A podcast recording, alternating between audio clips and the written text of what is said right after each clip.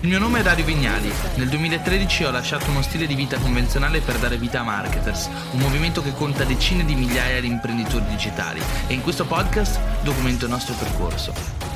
Partiamo dal parlare delle diverse fonti di reddito, ma soprattutto anche della diversificazione, che nel business è importante. E partiamo da una frase, da una parola, da un concetto più che altro, rendita passiva. Avete sentito questo concetto probabilmente più e più volte, no? Vi sarà stato venduto, guadagna mentre dormi, guadagna senza far niente, costruisci delle rendite passive, dei guadagni passivi. Il tipico risultato a cui si ambisce ed è soprattutto la solita cosa che ci viene venduta quando approcciamo i business online, il network network marketing, tutti questi sistemi di arricchimento facile. Allora, numero uno, le rendite completamente passive non esistono, non è che guadagni senza fare niente, perché anche chi ha un portfolio azionario, ed è vero che il portfolio azionario lavora per l'imprenditore, e quello è il concetto basilare, cioè costruirsi un, un, diverse fonti di reddito, significa anche costruire degli asset che ci paghino dei dividendi nel lungo periodo. E quindi è vero che questi asset lavorano al posto nostro, ma è anche vero che ogni asset occupa dello spazio nella nostra mente, della responsabilità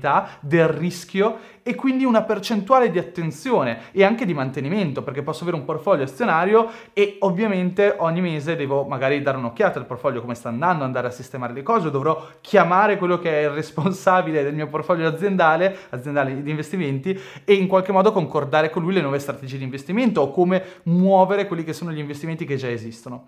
Allora, rendita passiva non esiste, non sentirete mai un milionario o un imprenditore di successo parlare di rendite passive. È un termine che proprio non si utilizza in questo contesto. Si parla di diverse fonti di reddito. È possibile costruirsi diverse fonti di reddito. Perché è importante? Il primo motivo sicuramente è quello di cui parlavamo poco fa. È importante, l'abbiamo visto in altre lezioni, costruirsi degli asset che lavorino al nostro posto. Quindi avere degli asset finanziari, economici, patrimoniali, di struttura che in qualche modo generino delle entrate che siano completamente slegate in termini di proporzione dal nostro effort, in termini di tempo tempo. Quindi significa non guadagniamo proporzionalmente al tempo che andiamo a investire, ma guadagniamo invece in termini di potenzialità, di opportunità, di comprensione del mercato, di capacità di allocare gli asset giusti nei contesti giusti. Allora partiamo dai diversi redditi. I redditi che ho preparato per voi sono principalmente sette, sono le categorie più famose. Redditi da lavoro, redditi da vendita, reddito da interesse, reddito da dividendi, reddito da affitto, reddito da sponsorship,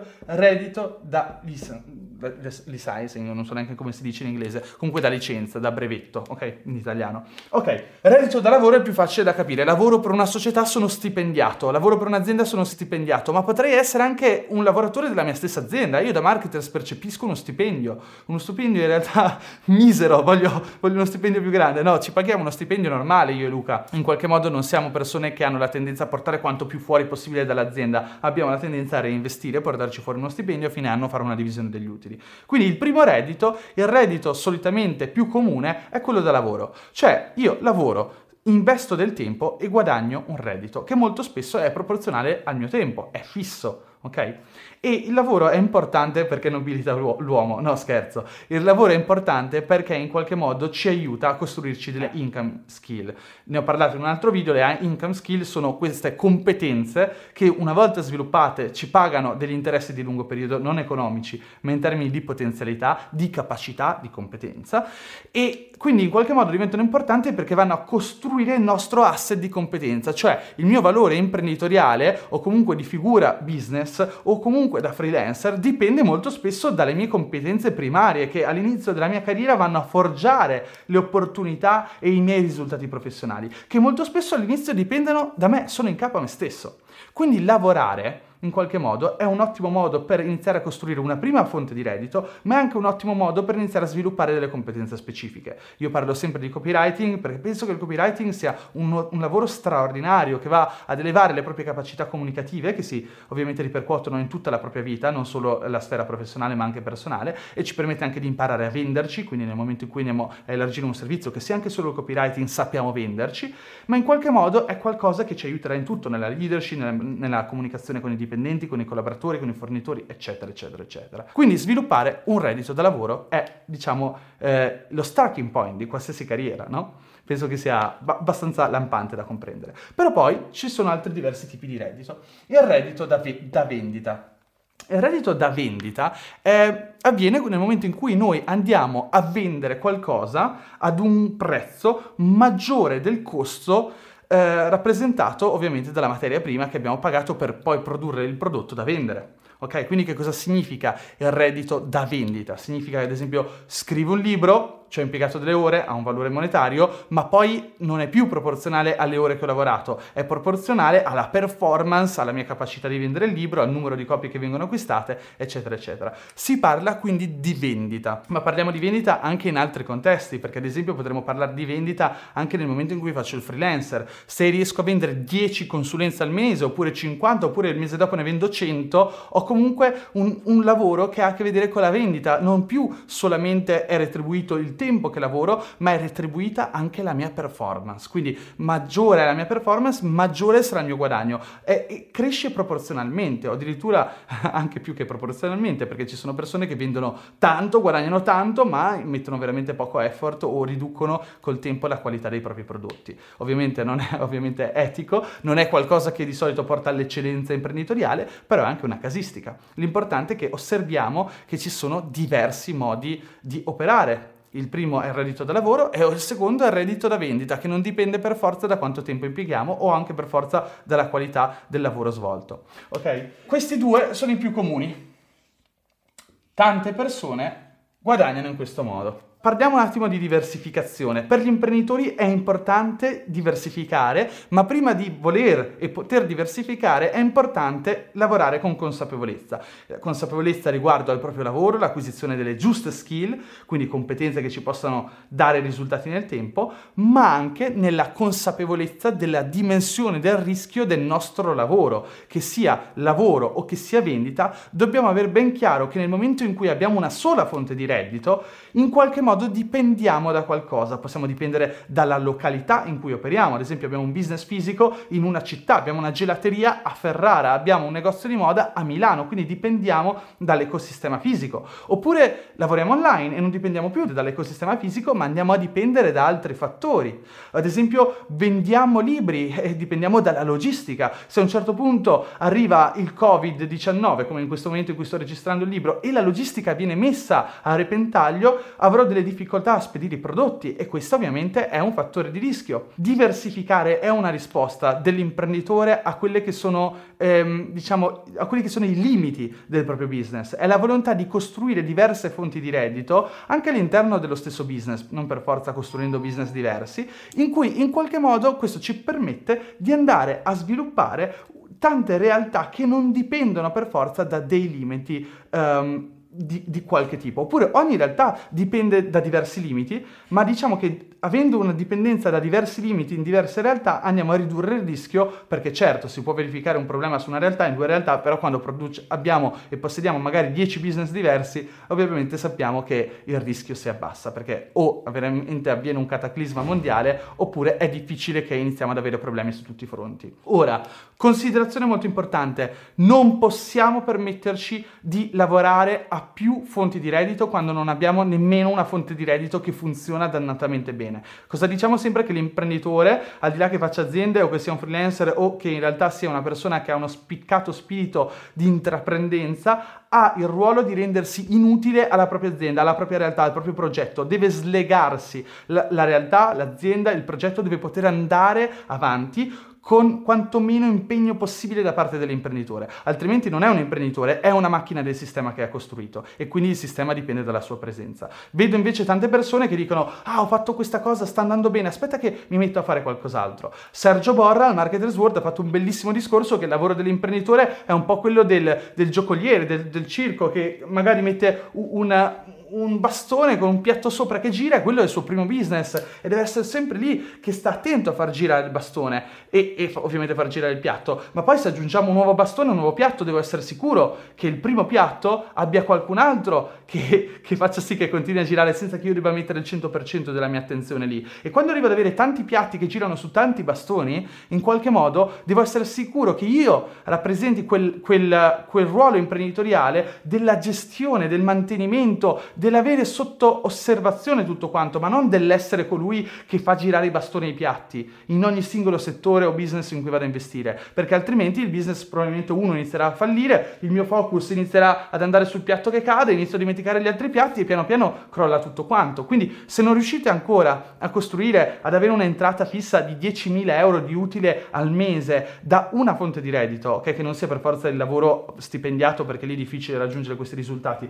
ma se ad esempio avete un reddito da vendita e ancora non raggiungete i 10.000 euro, ad esempio 20.000 euro di utile mensile, è veramente stupido se questo progetto sta iniziando ad andare bene, funziona bene, eccetera, dedicarsi a qualcos'altro, perché significa che quel progetto ancora non è stato scalato e se guadagni così poco significa che ancora non hai una struttura tale da far sì che il business possa andare avanti senza di te. Quindi prima di parlare di diversificazione del business e costruzione di tanti asset e tante diverse entrate o redditi diversificati, è bene concentrarci prima di tutto sulla costruzione di un reddito reddito, due redditi, poi tre redditi. È inutile voler studiare gli investimenti finanziari, voler studiare quello che è il digital marketing, voler fare uno store di dropshipping su Shopify con tre amici e invece con gli altri tre amici aprire un blog e invece singolarmente pensare di fare un'altra attività che sia consulenza di social media marketing. Capite bene che questo tipo di, di idea, di progetto, di pianificazione, di operatività è completamente errato. Quindi legge principio numero uno che vi portate a casa da questo video è concentratevi su una sola cosa affinché questa non rappresenta l'esemplificazione, la realizzazione imprenditoriale dell'imprenditore che si tira fuori dall'impresa. Ok? Terzo reddito, reddito da interesse reddito da interesse è piuttosto lampante. Io imprenditore, piano piano inizio a mettere fu- fuori qualche soldino dalla mia azienda, inizio ad accumulare 100.000 euro, 200.000 euro. Che cosa faccio? Non li tengo sul mio conto corrente, li devo proteggere, protezione del patrimonio. Avete visto la lezione con Francesco Cardone. Li devo proteggere, apro un nuovo conto corrente degli intoccabili, prendo questi soldi e li metto nel conto corrente degli intoccabili. E allora sono un imprenditore che lavora da 2-3 anni, ho una realtà più altre due cosine aperte. Mi metto a studiare la finanza per imparare a investire nel mercato azionario? No No e ancora no troverò un consulente bravo, non quello delle banche che ovviamente sono promotori finanziari che vogliono vendervi di tutto, troverete un um, diciamo, consulente valido che in qualche modo vi aiuti e inizierà a gestire i vostri soldi. Non volete allocare tutto su un, un, un solo consulente? Potete diversificare. Ho fatto l'intervista con Giuseppe Gatti dentro il corso, io ho dato un po' di soldi a Giuseppe Gatti per l'immobiliare, un po' di soldi fina- a livello finanziario di investimenti al mio praticamente consulente finanziario, eccetera, eccetera, eccetera. Il concetto è prendo nascondo da me stesso, vado negli intoccabili e investo in modo tale che il compound interest, l'interesse composto, mi portino dei risultati di lungo periodo senza che io faccia niente. Nì, perché comunque ogni tanto io una volta al mese entro su quel conto, guardo come vanno le cose, chiamo il mio consulente. Non è una rendita completamente passiva, ma è un modo per sapere che là depositato nel conto corrente c'è un patrimonio che lavora per me e che produce degli utili. Quindi abbiamo detto reddito da interesse. Quarto reddito, reddito da dividendi. Reddito da dividendi lampante. Come imprenditore ho un'azienda, ho una serie di aziende perché c'è un lab, c'è Marketers, Marketers Accelerator, Yoga Academy. A fine anno, se queste aziende vanno bene, si decide di portare fuori una parte degli utili. Una parte la si lascia dentro, di solito la maggioranza. Perché? Perché voglio fare l'applicazione per Yoga Academy, perché voglio fare il sito nuovo per dare vignali.net e mi costa 30.000 euro, perché vogliamo fare la house e sviluppare la house costa 100.000 euro. Allora si lasciano dentro gran parte del patrimonio perché l'obiettivo di qualunque impresa è il perdurare economico, la crescita, quindi per crescere ci so- occorrono investimenti, ma una parte si porta fuori come retribuzione degli imprenditori e si dividono gli utili. Quindi non lo so, se in percentuale io e Luca abbiamo due percentuali diverse di marketers uguali, ci porteremo fuori un utile diviso secondo quelle percentuali e non solo di marketers, magari di tutte le aziende a cui un imprenditore partecipa. Ok? Quindi se ad esempio sono un imprenditore e ho comprato una quota investendo 10.000 euro in un'azienda che non è mia, se quell'azienda è andata bene, l'imprenditore a fine anno fa la divisione degli utili, ecco che arrivano dei soldi dove ovviamente io ho fatto qualcosa? Nì, cioè nel senso da un certo punto di vista non ho fatto niente perché ho semplicemente allocato dei soldi, però è ovvio che magari durante l'anno ho sentito quell'imprenditore, gli ho chiesto come andava il business, gli ho dato il mio punto di vista, gli ho fatto della consulenza strategica. 5. Redditi da affitto. A un certo punto della tua carriera, quando magari sei un imprenditore senior, puoi decidere di iniziare a giocare con il tuo patrimonio, iniziarti a comprare un immobile da qualche parte perché pensi che sia giusto o perché il tuo consulente di investimenti immobiliari ti ha detto guarda che comprare una casa in questo posto, in questo momento è un'ottima occasione e allora abbiamo anche una casa, un, un patrimonio immobiliare che ogni mese ci produce un reddito d'affitto, ma il reddito d'affitto non è solamente quello, cioè noi possiamo anche avere degli asset della nostra azienda o della nostra persona che affittiamo di tanto in tanto, potrei avere una barca vela e costruire una mini società di leasing oppure non avere una società di leasing ma affittare la mia barca vela su Click and Boat o altre applicazioni che sono simili a Airbnb dove affitto la mia barca vela ogni anno oppure ho un impianto stereo mega galattico e ogni mese lo affitto come service a diverse realtà. Il punto è qualsiasi asset che sia rilevante per il mercato può essere affittato e generare quindi un ulteriore reddito che è un reddito d'affitto. Abbiamo il reddito da sponsorship. Reddito da sponsorship, che cos'è? È l'advertising, è quando in qualche modo qualcuno ci paga per associare il suo brand a noi. Ne ho parlato in diverse lezioni, l'esempio più classico e più rilevante in questo momento sono gli influencer.